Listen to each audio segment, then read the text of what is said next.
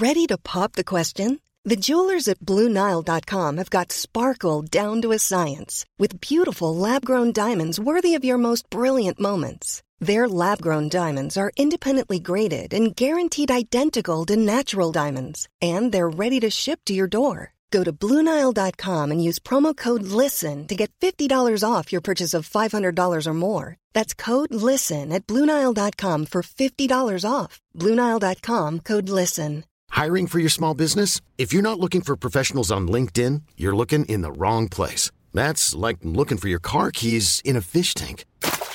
LinkedIn helps you hire professionals you can't find anywhere else, even those who aren't actively searching for a new job but might be open to the perfect role. In a given month, over 70% of LinkedIn users don't even visit other leading job sites. So start looking in the right place. With LinkedIn, you can hire professionals like a professional. Post your free job on linkedin.com slash achieve today.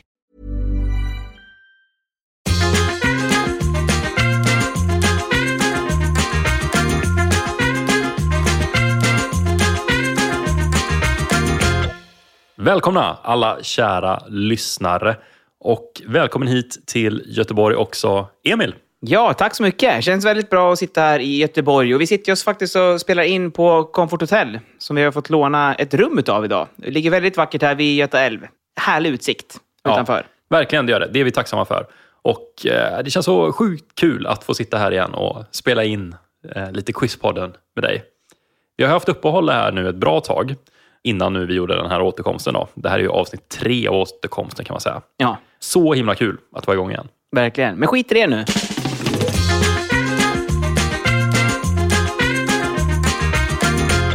Okej, Stefan. Dagens första fråga lyder som följande.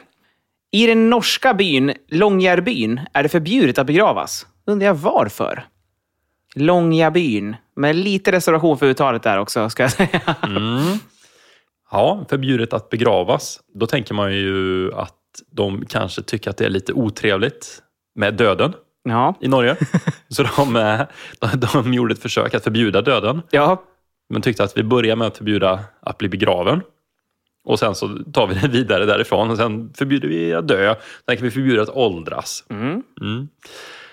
Men jag tänker nog ändå att om det är förbjudet att begrava så betyder det att de måste göra något annat med kropparna. Till exempel kremera dem. Eh, så hoppas jag. Så då skulle det kunna vara så att detta är på grund av eh, just att man inte vill ha kropparna i jorden. Och då kan det vara kanske på grund av någon miljöförstöringsaspekt på detta. Mm. Alternativt en zombie-effekt. Mm, du ska få en liten ledtråd också. Den här byn ligger inte på fastlandet i Göteborg, utan den ligger på Svalbard. Jaha, alltså ön som ligger väldigt nordligt. Just det. Det finns väl isbjörnar på Svalbard? Ja, det gör det. Och det är en av de nordligaste civilisationerna på jorden. Jaha, det är det. Ja. Då, då tänker man ju att skulle det där kunna ha någonting med att göra? Att antingen att det är så nordligt så att det går liksom inte att gräva i marken för det är fruset där. Fast det vore ju orimligt då att i och för sig förbjuda någon att göra det. Men då tänkte jag, kan det vara någonting med djurlivet då? Att de kommer och gräver upp kropparna? Till exempel en isbjörn.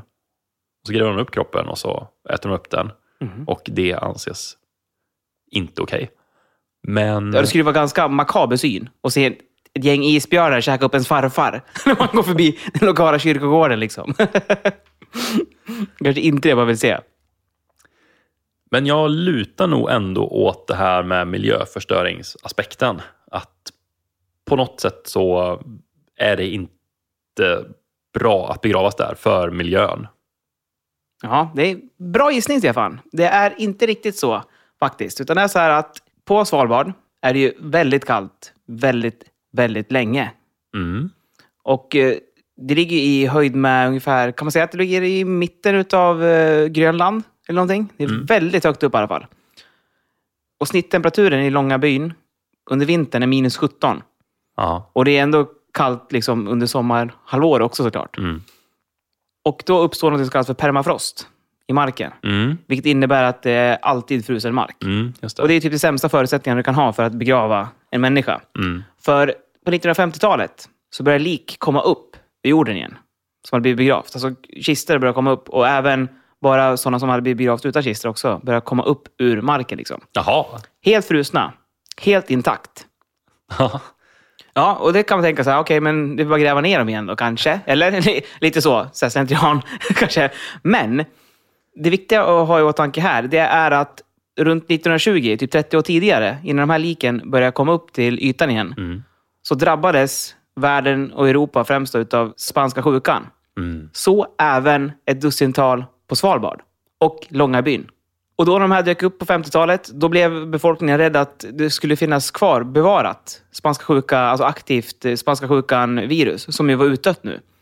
Och få ny spridning och nytt fäste och döda ännu fler personer. Ja, just det. Så därför så var det strikt förbjudet att eh, bli begraven i Långabyn.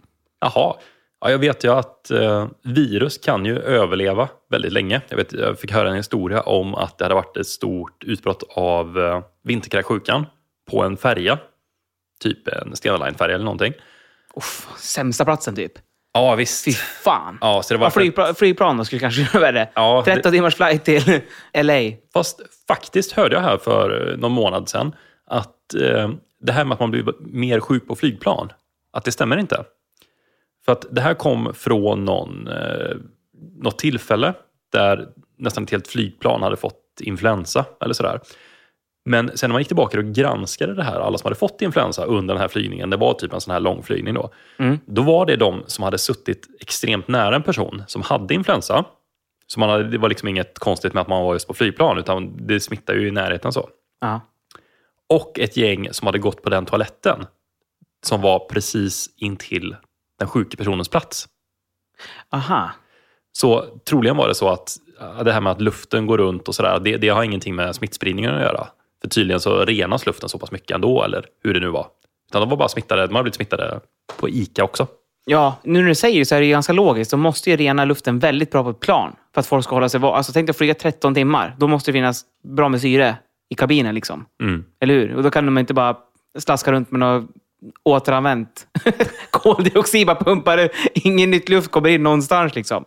Men det måste ju ha att göra med typ såna här filmer som Outbreak. De här.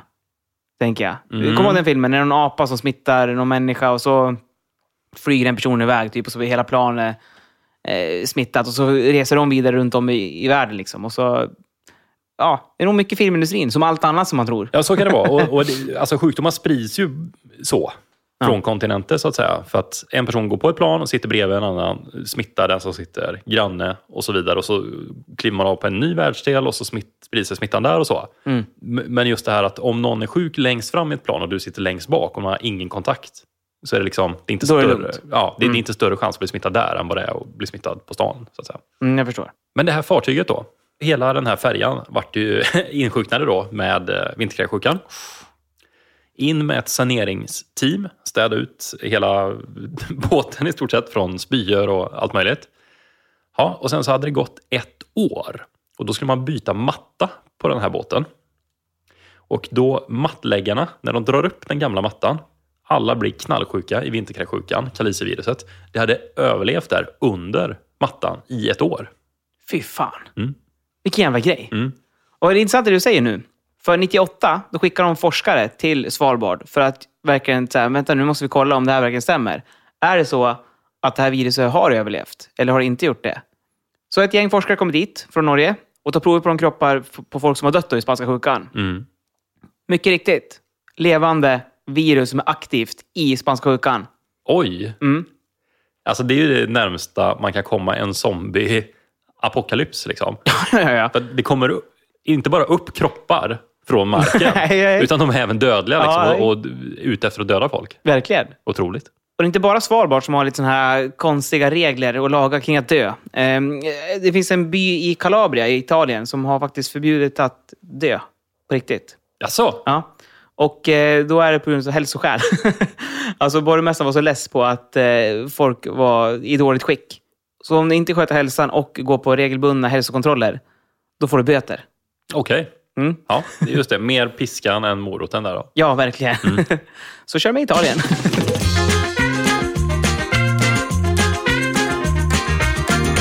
Nu har vi haft ett långt uppehåll. Det här är avsnitt tre efter det långa uppehållet. Emil, tycker du att vi känns ringrostiga efter det här uppehållet? Nej, det tycker jag inte. Skönt. Ja. Eh, lyssnarna kanske tycker att vi är det. ja, precis. Svårt för oss att kanske vara objektiva. Sant. Men min fråga är i alla fall.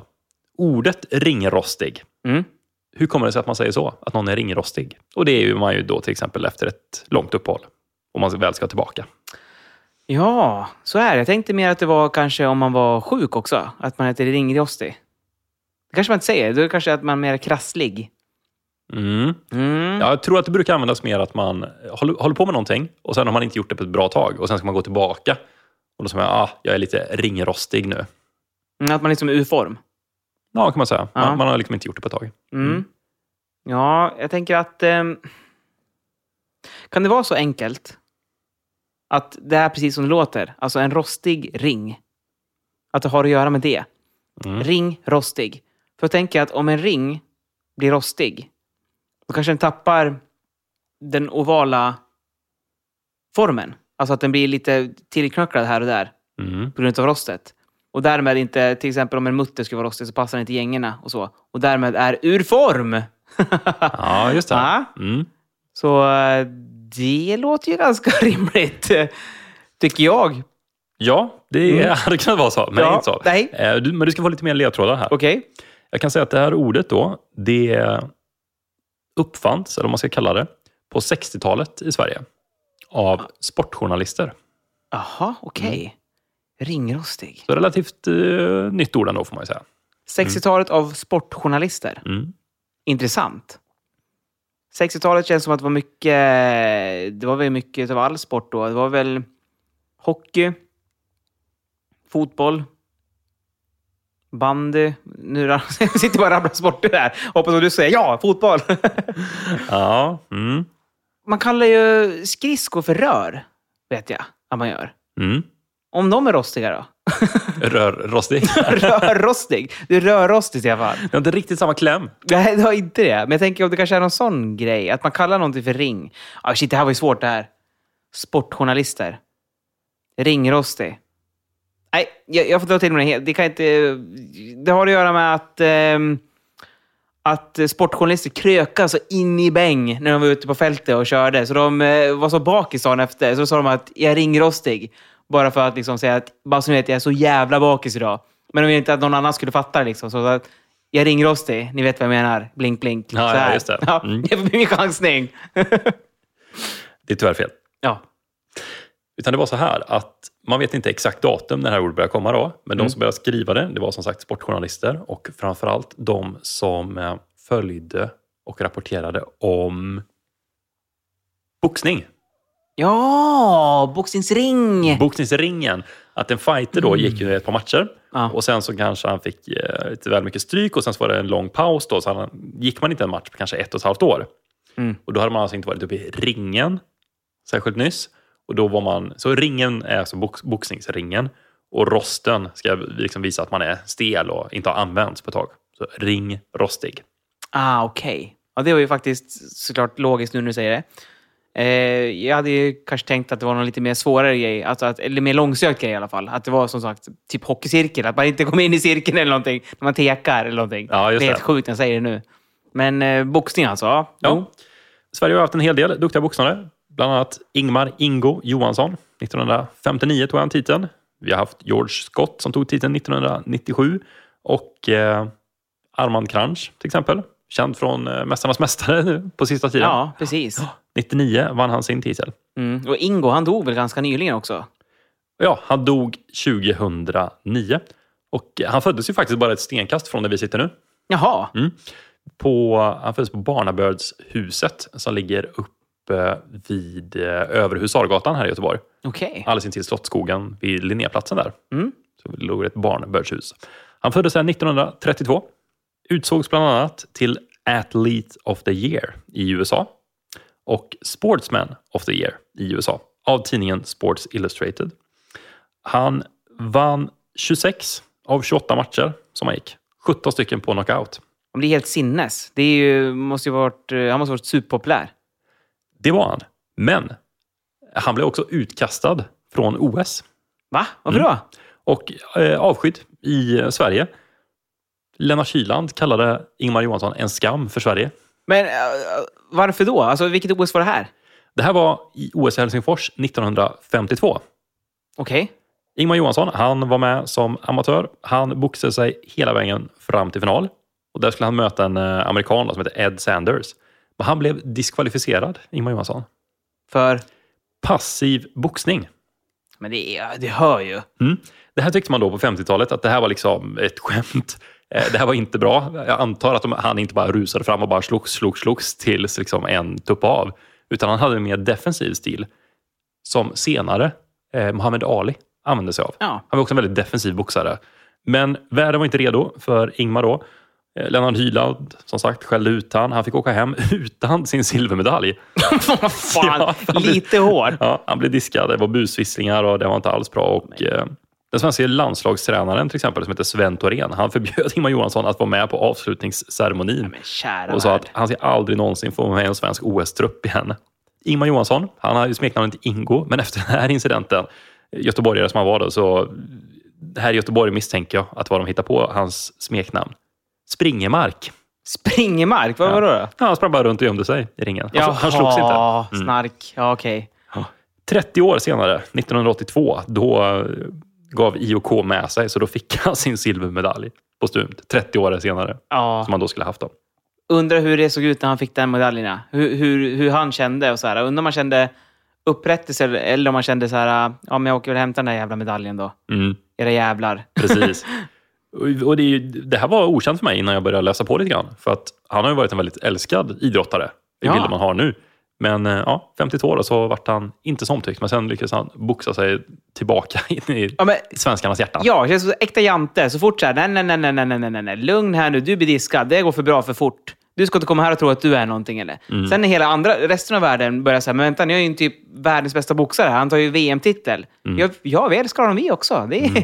det är lugnt. Visst, och sen är det ju liksom det här med passiv boxning. Jag har inte sett den här matchen så på något sätt. Men det, det låter ju då, man har lyckats ta sig som amatör hela vägen till en OS-final. Ja. Så antagligen har han kommit på något smart. Mm.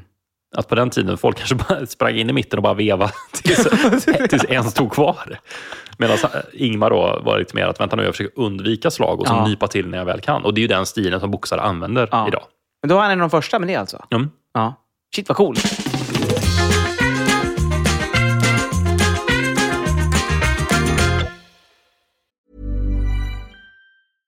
Ever catch yourself eating the same flavorless dinner three days in a row? Dreaming of something better? Well, HelloFresh is your guilt-free dream come true, baby. It's me, Kiki Palmer. Let's wake up those taste buds with hot, juicy pecan-crusted chicken or garlic butter shrimp scampi. Mm. Hello Fresh. Stop dreaming of all the delicious possibilities and dig in at HelloFresh.com. Let's get this dinner party started. Hiring for your small business? If you're not looking for professionals on LinkedIn, you're looking in the wrong place. That's like looking for your car keys in a fish tank.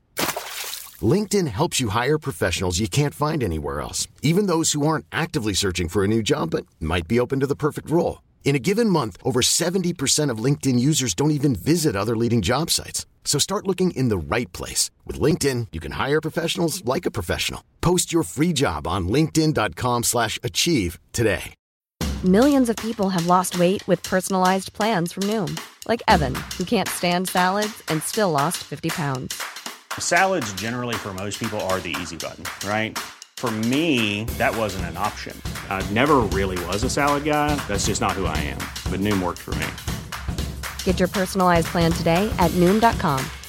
Real Noom user compensated to provide their story. In four weeks, the typical Noom user can expect to lose one to two pounds per week. Individual results may vary. Okej Stefan, då tänker jag köra min fempoängsfråga till dig. Mm. Och då söker jag efter en pryl. Okej. Ett ting alltså. På fem poäng, Richard T. James, en sjöfartsingenjör från Philadelphia, uppfann den här prylen. Okej, då tänker man ju att det har att göra med sjöfart. Och då tänker jag spontant på kompass. Eh, så skulle det kunna vara. Eh, eller en sån där, heter det sextant? En sån där, jag vet inte ens varför jag säger det, jag vet inte vad det är. Men jag vet att det är ett ord som de använder. Men det är inte den här lilla typ kikarliknande saken. Så de tittar på stjärnorna med och så måttar man sig framåt genom att navigera via stjärnorna. Är inte det en sextant man använder då? Det där frågar du mig om mer än vad jag vet. jag har inte, inte en aning faktiskt. Ute på djupt vatten här. Ja, det var väldigt passande sagt här. Ja. Badumtsch. Välkommen till Göteborg. Jajamän. Nej, ja, det, det är de två sakerna jag tänker på direkt. Men det är mycket som eh, sjöfarten har gett oss. Eh, segel, roder, eh, kanoner. Eh, det är sjöfarten som heter kanoner. ja, ja. pirater. Nej, jag får ta fyra poäng. Okej. På fyra poäng. Det här uppfanns på 1940-talet av slump då Richard utvecklade upphängning för känsliga sjöfartsinstrument. Oh, det är så mycket grejer som utvecklas av en slump. Mm. Nästan varenda uppfinning man hör om. Så här, Ja. Det här kom på som en slump. Ja. LSD är väl det klassiska exemplet. Som uppfanns som en slump.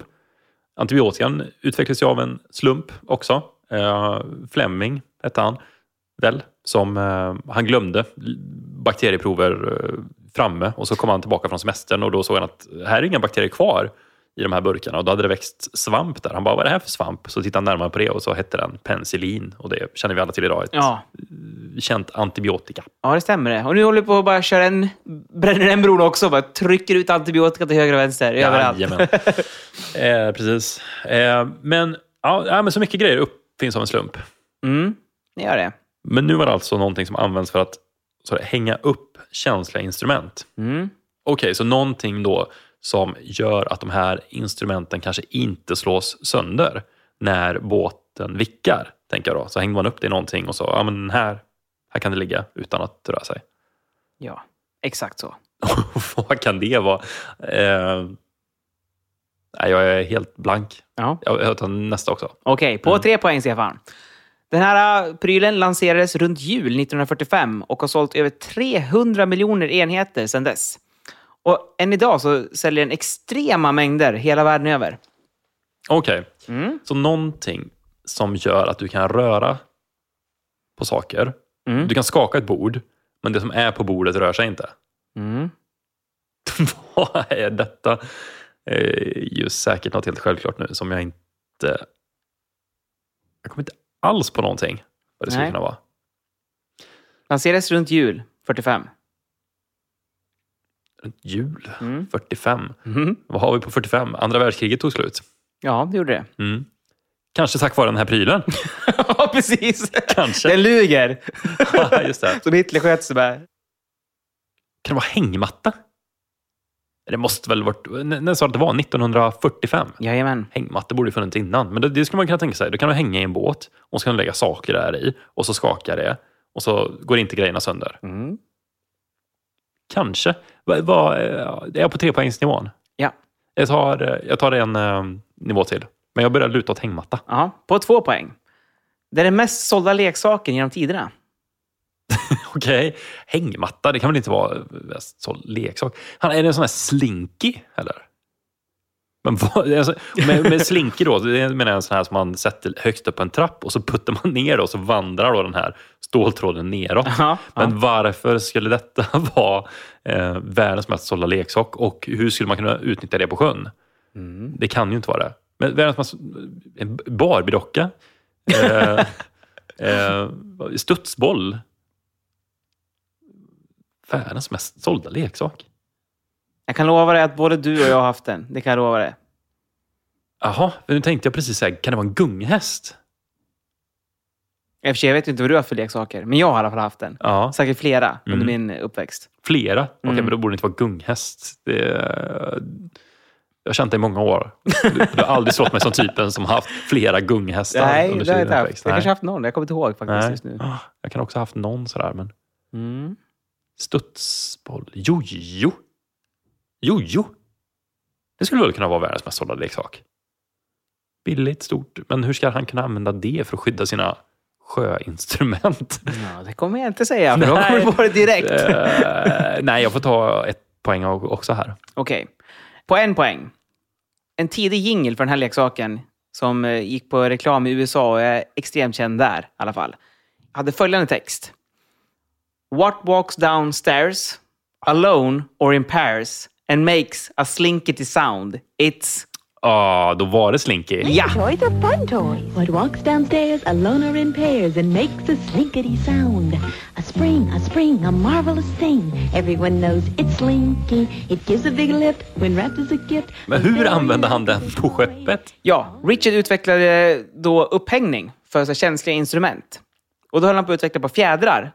Skulle hålla känsliga instrument på plats. Och när han höll på med de här äh, fjädrarna, då tappade den. Och så tog den ett sånt här slinky-steg. Mm. Och då tänkte han, hmm, det där såg lite roligt ut. Tror jag. Okej. Nej, men det såg lite roligt ut. Och så kände jag att det här vill jag testa. Det här kan nog, det här kan nog bli någonting, en leksak. Liksom. Så, så kom idén. Så de, de här fjädrarna han utvecklade, det såg ut Mm. som nutidens Slinky och så tänkte han att han skulle lägga saker uppe på dem på något sätt. Då. Ja, nej, inte riktigt. Han, eh, han fick den här idén då, när han, när han tappade den här fjädern. Sen så höll han på att utveckla den i två år. På heltid. alltså för att få den perfekta elasticiteten, hur många ringar det är. Ja. Och sen så att den skulle liksom kunna gå ner för trappor och så vidare. Då. Alltså jag kan se Richards chef framför mig när han kommer ner och frågar du, hur går det med våra, våra känsliga instrument? De, de går sönder i drivor. Hur går det? Kommer du på någonting? Kolla in det här. Och så drar han en slinky nerför en trappa. Han bara, vad är det detta du har hållit på med i två år? Vi behöver något som kan skydda vår kompass, Richard. Inte det här.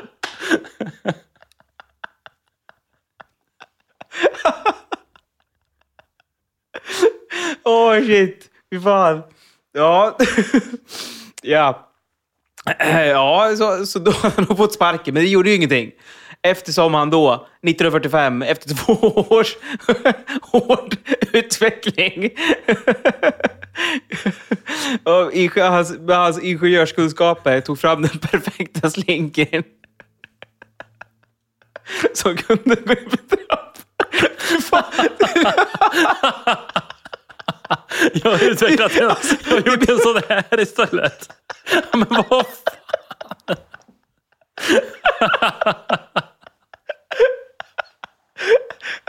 Skepp går på grund, Richard. Det var som Ralph precis som skulle göra. Fruar förlorar sina män på löpande band. Våra kompasser går sönder, Richard. Okej. Ja, men 1945 då. i alla fall. 1945. 1945, vid jul, då, då började jag ju sälja de här i alla fall. Utveckla klart de här. Det är så jävla Vad menlöst. fan har du gjort? Det blir så menlöst en relation när man sätter ihop en och annat. En budget på 500 000 dollar.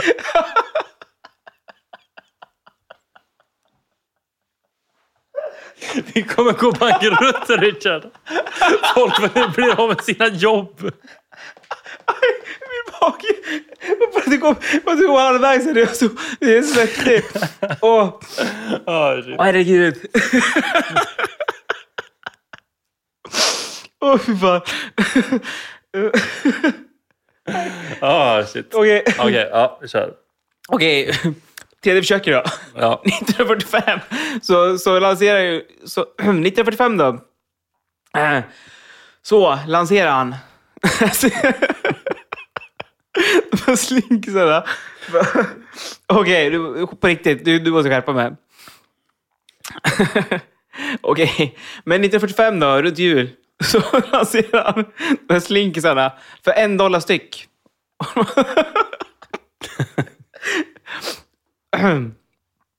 Okej, nu ska vi se här.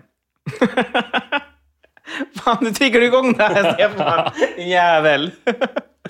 Det är sjukt. Det är sinnessjukt. Jag undrar hur resten av typ så här forskningscommunity, eller hans, komp, hans, kom, hans andra sjöfartsingenjörskompisar såg på honom. Vad du då Richard? Kolla här. Okej, men, men i alla fall. 1945 så lanserade han den här slinken för första, första gången. Eh, Och sålde den för en dollar styck. Och han hade tillverkat 400 stycken. Första batchen liksom. Tog slut på, gissa, En dag. en timme. Oj, Dish sa det. jösses. Och eh, ja, det var inte så mycket mer att göra för, för han och hans fru, då, som också var med i företaget, att eh, börja massproducera den här eh, slinken. Och eh, den har ju funnits i flera olika varianter. Jag vet, det har kanske inte varit lika poppis här i Sverige, utan vi har ju varit med sagt nej, vi nöjer oss med en, typ. Ja, just det. den silverfärgade, som, går, som den klassiska. Mm. Sen på 90-talet kändes det som att det kom lite mer såna här äh, med lite så regnbågsfärger och grejer. Mm, Ja. Just det. Men eh, det har även funnits typ djur som har framdelen på ena sidan utav, eh, ena änden utav fjädern och bakdelen i ena änden. Mhm. Så man kunde ha liksom gjort ja, sådana variationer på slinken. Mm. Har kom, utvecklats då från den här eh, idén som man fick tidigt Just 40-tal. Och Richard, som var en väldigt religiös man, han var ju vd för sitt företag som utvecklade den här idén. Han lämnade företaget som han själv skapat på 60-talet Mhm. för att hoppa på den, eh, ja, jag vet inte om man säger att det är en eh, sekt eller om det är en religiös grupp. Men de heter i alla fall Wycliffe Bible Translators i Bolivia. Som gör precis det som det låter som. De översätter biblar på olika språk. I Bolivia? Ja, Okej. Ja. ja han hoppade på det och eh, frugan fick ta över hela maskineriet. Han drog iväg till Bolivia och körde översättning på Bibeln. Och då, man, då känns det som att då, då tror man på saken. Om man drar iväg till Bolivia och bara lämnar allt. Just det. Han gjorde en mänsklig slinky variant. Och när hans fru dog 2015, då gjorde man en eh, uträkning i New York Times. Och då tog man antalet slinkies som har, har varit, blivit sålda sedan 45 till 2015. Då. Om man skulle dra dem, alltså lägga dem på rad och dra ut dem runt jorden, skulle man komma runt 150 gånger.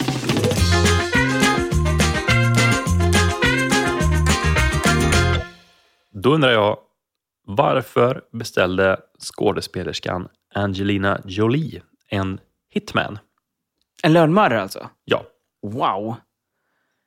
Ja, jag vet ju att hon har... ehm, hennes farsa är John Voight, skådisen. Stämmer. Känd från Sista färden och eh, Midnight Cowboy. De är sig ganska tidiga, de filmerna. De är typ 60-70-talet, de filmerna.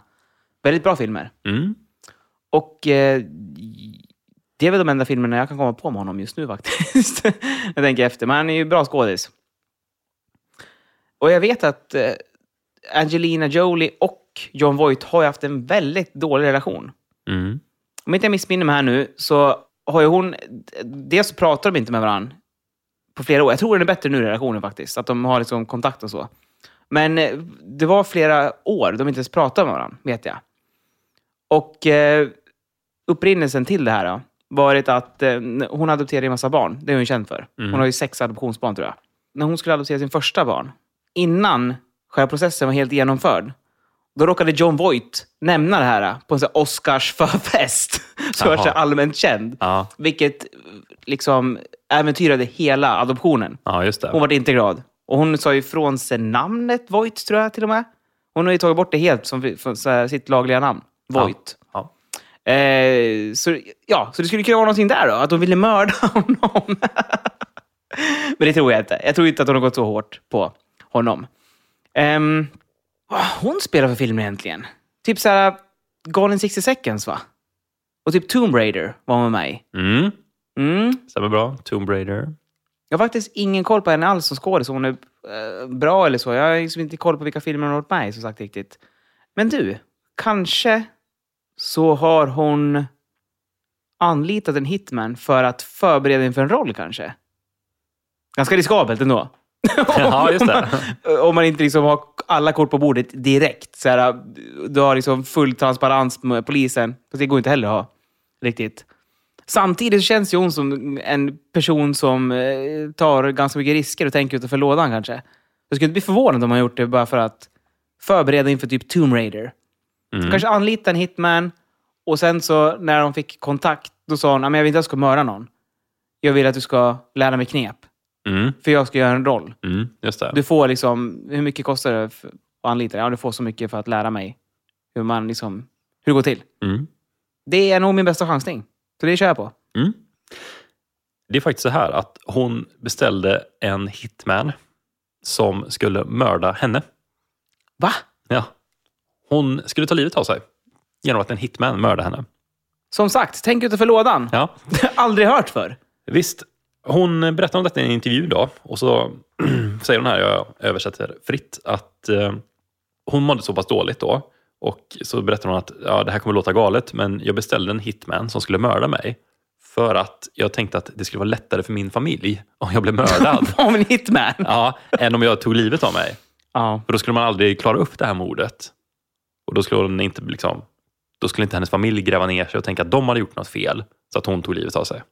Ja, i och för sig. Nu tänker jag, en hitman kan ju faktiskt gå till på fler sätt än som man ser i filmer. Att de lämnar ett hästhuvud i sängen. Liksom. Att det blir så här maffia-hitman. Det kan ju faktiskt vara att den här hitmanen bara hade skjutit henne på gatan. Liksom. Ja, Som ett rånmord. Liksom. precis. Men det som hände var att eh, hon, hon beskriver så här då, att personen hon pratade med var väldigt eh, trevlig och väldigt rar.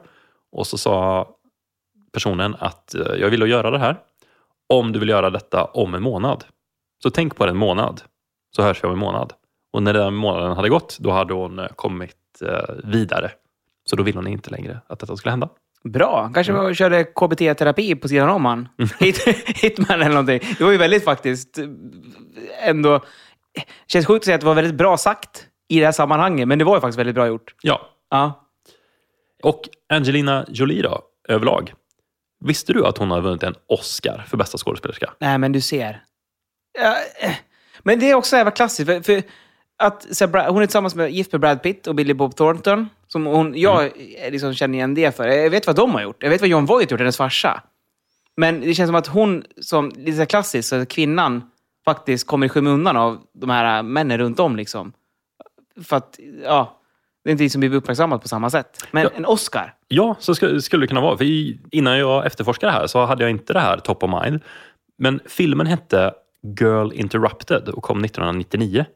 Men jag känner inte igen den filmen heller. Nej, inte jag heller. Och, så jag vet inte om det här var en lite smalare film, tidigt i hennes karriär, som hon vann en Oscar för eller så. Och vad var det Oscar för? Bästa kvinnliga skådespelerska? Ja, Det är en stor Oscar. det. Är, Alla Oscars är stor, men jag menar... mm, visst. Ja.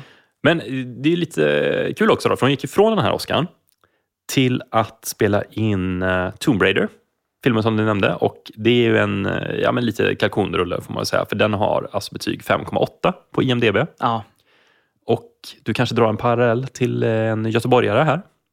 Oscarsvinnande kvinna som sen gör Tomb Raider-filmer. Ja, Alicia Vikander. Precis, hon vann ju också Nej. Oscar här nu i The Danish Girl och alldeles nu, typ, har väl hennes Tomb Raider-film Ja. haft premiär. Och den har då betyg 6,8 på IMDB. Ja. Så att hon har ju slått Angelina Jolie där med en poäng. ja, men det känns som Tomb Raider. De bara drar ner Oscarsvinnarna i skiten igen. Alltså, det, är ju de här filmerna som bygger på tv-spel. ja. Det blir väl aldrig riktigt... Det blir inte Oscarsmaterial. Nej, nej, sällan. Mm, sällan. Men det måste väl vara så att när man ska göra film på ett tv-spel, att det, det känns så kalkylerande på något sätt. Att då måste ju väl filmbolaget sitta och så titta, okej, hur många Tomb Raider-spel eller Assassin's Creed-spel, som ju också blir film, hur många sådana spel säljs det? Okej, det säljs 300 miljoner till exempel av det spelet. Och då räknar vi med att 40 procent av de som har köpt spelet kommer gå på bio och se den här filmen. Då kommer den dra in så här mycket pengar. Okej, här är budgeten. Kör. Absolut, så är det lätt. Men jag tänker också att, fan, Tomb Raider, finns det spelet fortfarande? Var inte det på Playstation 1? Ja, det är en populär spelserie och den finns fortfarande. Det kommer nya Tomb Raider-spel med jämna mellanrum. Det gör det? Jajamän. Jaha. Och eh, de brukar få väldigt bra betyg. Mm. Så det är en stor fanskara. Lite mer om Angelina Jolie. Precis som du sa så har Angelina Jolie varit gift tidigare. Först var hon gift med Johnny Lee Miller och sen har hon varit gift ytterligare två gånger med de som du nämnde. Billy Bob Thornton och nu senast Brad Pitt. Då. Och det är med Brad Pitt hon har sex barn. Ja, det finns ett väldigt känt eh, klipp där på eh, Angelina Jolie och eh, Billy Bob Thornton när de kommer till röda mattan. Har du sett det? Det Mm, det är någon nej. Emmy eller Oscarsgala, det är så här ganska stor, stort event. Och så kommer de dit och blir intervjuade och de är ju ja, fulla eller någonting annat i alla fall. Och säger de att de typ, ja men vi har precis knulla. Typ så. alltså, det är helt sjukt. man, och man ser reportern, jaha okej, ja kul. Alltså det blir lite så här, det blir ganska konstigt. Ja, precis. I alla stämning. fall, kan ni berätta om er film? Ja, exakt. Men de har typ ta- tagit E och legat i bilen liksom. Jaha. På vägen dit. Något annat som är väldigt intressant, det är Aposticus Angelina Juliae. Okej. Har du någon gissning om vad det är? Nej. Det är en super obehaglig spindel som är döpt efter Angelina Jolie. Jaha. Superobehaglig i mina eh, ögon då, eftersom jag inte tycker om spindlar efter att min kära vän Christian tryckte upp mig i en spindel när jag var liten. Nej. Och höll fast mig där. Så, sen dess är jag alltid lite skakig för spindlar. Men det, det är en spindel då i alla fall som är döpt efter Angelina Jolie. En professor som heter Jason Bond, han hittade den här spindeln 2008 som döpte den efter Angelina Jolie för han uppskattade hennes eh, arbete i FN. Ja, då har en ganska intressant eh, spindelnyhet för dig, Stefan, som tycker att det är lite obehagligt med spindlar. Att, eh, nämligen att Svarta Änkan är eh, etablerad i Sverige. numera. Ja, Jaha, Ja, de har nämligen fått in tio stycken eh, exemplar till den här eh, djur... Ja, jag kommer inte ihåg vad det heter nu, men där man får in giftiga djur. Eh, I Uppsala tror jag det ligger. Och jag har fått in tio exemplar utav Svarta Änkan hittills i år och då räknas det som att den är etablerad i Sverige. härligt. Ja. Mysigt va? Stefan har varit likblek här nu. Jag vet inte. De måste ju komma med båt, Ja, säkert. flyg Ja. på något sätt. Bananlådor har man ju hört Ja, en del. visst. Jag har hört någon skräckhistoria när, när, de, alltså när jag jobbade på livsmedelsaffär, när de packade upp bananer, att då kunde det vara spindlar med. Liksom. Ja, det har jag också hört att det Mm. kan krypa ut en god tarantella där eller någonting. Mm. Fint. Mm. Eh, Men eh, Angelina Jolie då, det är även en människa, inte bara en spindel. Hon eh, har ju även drabbats av en del tragiska besked. Mhm. Bland annat så fick hon veta att hon hade 87 procent risk att utveckla bröstcancer. Jävlar vad högt! Mm. Hon hade en gen där som har gått i arv då. Så att hon har väldigt hög risk för att utveckla bröstcancer. Så det här ledde till att hon gjorde en eh, så kallad preventiv massektomi. Aha, okej. Och det innebär att man opererar bort båda brösten.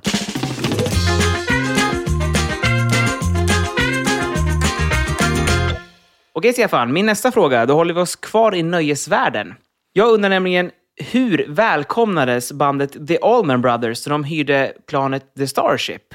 Och eh, The Starship är ju då ett flygplan som har haft ganska stor eh, del i rockhistorien. Eh, alla stora band hyrde ju det här planet på 70-talet främst då.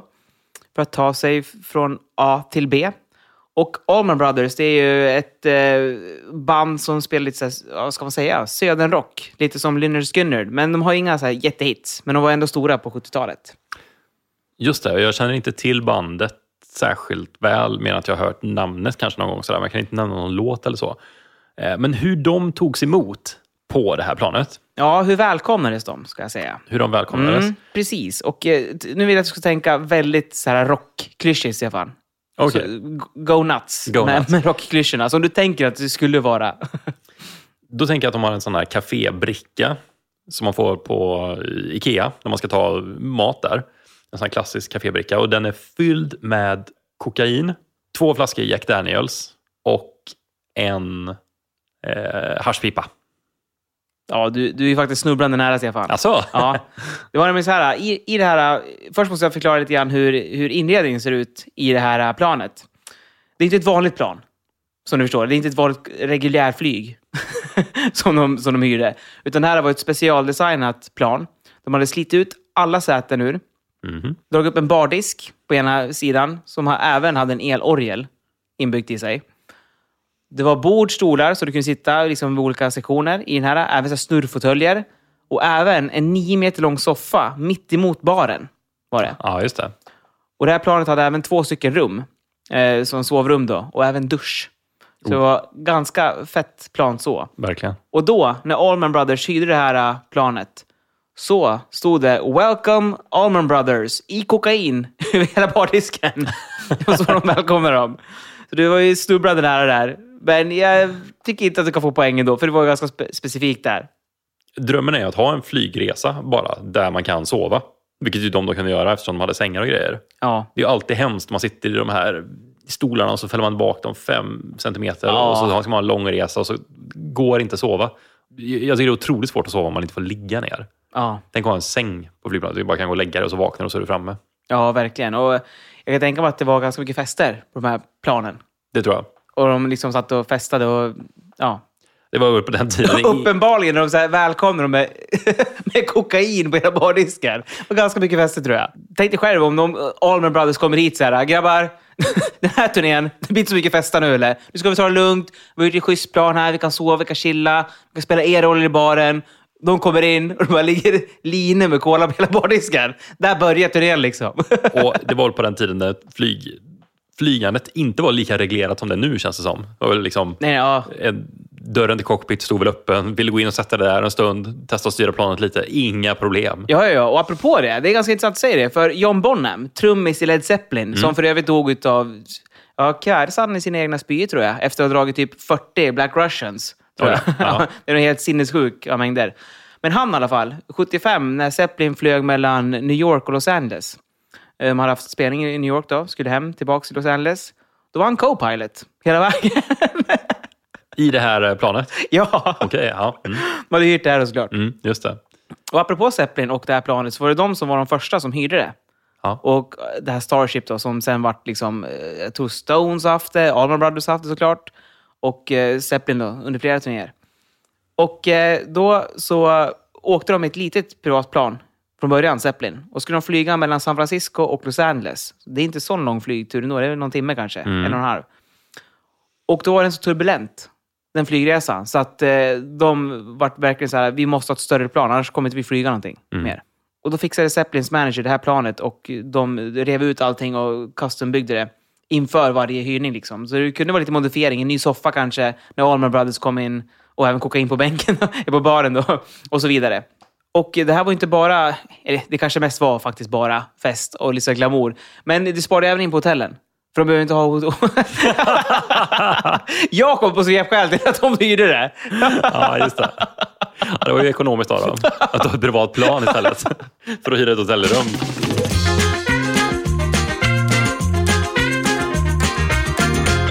Då kommer min fempoängsfråga här. Oh. Jag söker en person. På fempoängsnivån. Den här personen föddes 1974 och har varit med i gruppen Honey is cool. Ja, Honey is cool låter ju ganska mycket 90-tal tycker jag. Honey is cool. och det rimmar ganska bra med den här personens ålder då. 44, typ 18, 20 bast på 90-talet. Vilka var det som var då? då? Will Smith gjorde ju musik. Gör kanske fortfarande musik. Ja, kanske. Marky Mark. Även eh, känd som Mark Wahlberg då, för de flesta kanske. Ja, just det. Marky- mer känd som Ja. Mark Wahlberg. Ja. Marky Mark var ju... Han, vart är han känd som först? Som eh, musikartist, innan han gick in på skådespelarkarriären. Mm. Men eh, jag kan inte riktigt sätta det här Hannis cool i kontext, känner jag. Jag, jag. jag tycker att det ringer någonstans och att det är 90-talet. Och eh, jag får ta fyra poängsnivån. Ja. År 2002 så fick en singel dras tillbaka som den här personen hade producerat för att den låten var för lik Andrew Lloyd Webbers låt Pi Jesu, eller Pi Jesu. Oj, jag har aldrig hört. 2002. Fan. Ja, 2002 är liksom en dimma av hårdrock för mig. och det får jag so- sota för nu. Ja, just det. Eh, ja, det här... Nej, jag måste ta trean på en gång känner jag. Jag, jag, jag har ingenting alls. Den här personen har medverkat i kortare inhopp i den svenska såpan Vita lögner. Va? Jajamän. Vita lögner? Det var väl om ett syskonpar va, som... Var tillsammans? Ja, jag tänkte precis säga det. Att de var ihop. Men det låter ju jättekonstigt. Men, det, det var ja, så. Men det var väl så här att de visste ju inte om att de var syskon. Nej. Och så var de ett par och så fick de reda på det. Mm, ändå konstigt. Ja, okej. Väldigt. TV4 va? Ja. Otippat. Ja, då är det inte Will Smith i alla fall. För han var ju superkändis när det gick. När gick det där? 98 eller någonting. Då hade ju Fresh Prince i Bel-Air och allting gått ett tag. Just det. Men undrar om Mark Wahlberg har varit med någon gång. Det, är också, här- det här är klassiskt också, att jag får för mig att det är någon, så snöar jag bara in bara på den personen. Istället för att tänka så här, vilken var det som var med det var Vita Lögner? För jag kollade faktiskt på det lite grann när det gick. Så tänker jag, ja, är det rimligt att Mark Wahlberg var med där? Det är så retoriken. Jag tänker också att det är någon utländsk artist, inte en svensk artist. Mm. Eller skådespelare.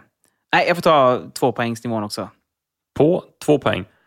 Eh, Den här personen kompas av bandet Augustifamiljen. Bland annat kända från På spåret. Ja. Det är de som är husbandet där, Augustifamiljen. Ja, och, de, och så kompar de också då, den här personen som jag söker. Ja.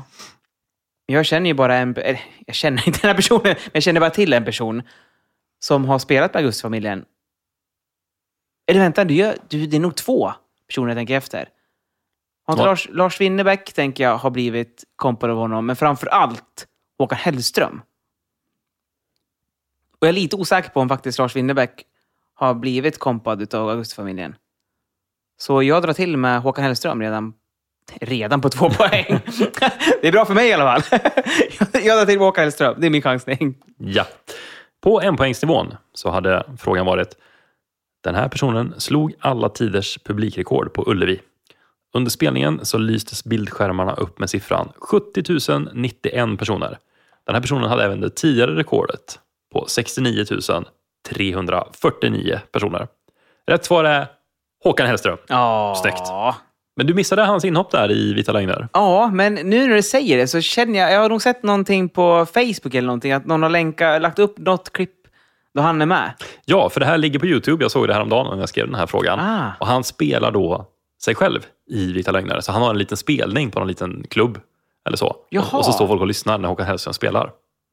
Vilken sjuk grej Mm. ändå. Så ett Youtube-klipp att rekommendera. Hå- Ja. Håkan Hellström plus Vita Lögner. Ja. Men uh, apropå den här uh, Andrew Lloyd Webber-låten. Han är ju ganska omtalad för att ha stulit textrader och melodier. Ja, I Göteborg säger vi att han har lånat. I Stockholm man säger mer. ja, precis. Exakt. Men att han har lånat melodier då. och textrader och så. ra- Rakt av ibland. Ja, men Mm. 2002 så var det lite väl mycket lånat då. För då fick man eh, dra tillbaka den här singeln. Den har publicerats och fanns att köpa, men eh, fick Jaha. dras tillbaka. Säkert något hett samlarobjekt hos fansen nu. Och något som är ett sällsynt samlarobjekt för Quizpod-fansen, Stefan, det är ju mina vinster. Idag vann jag med 2-1! Ja, härligt. Snyggt jobbat. Eh, som alltid, stort tack för att ni har lyssnat. Nu ska vi gå ut och dricka öl och prata om Richard T. James och hur han tän- tänkte egentligen när han uppfann slinken. Det här kommer fortsätta ända in på småtimmarna, Stefan. Det kommer det Vi göra. hörs, hej då! Hej då.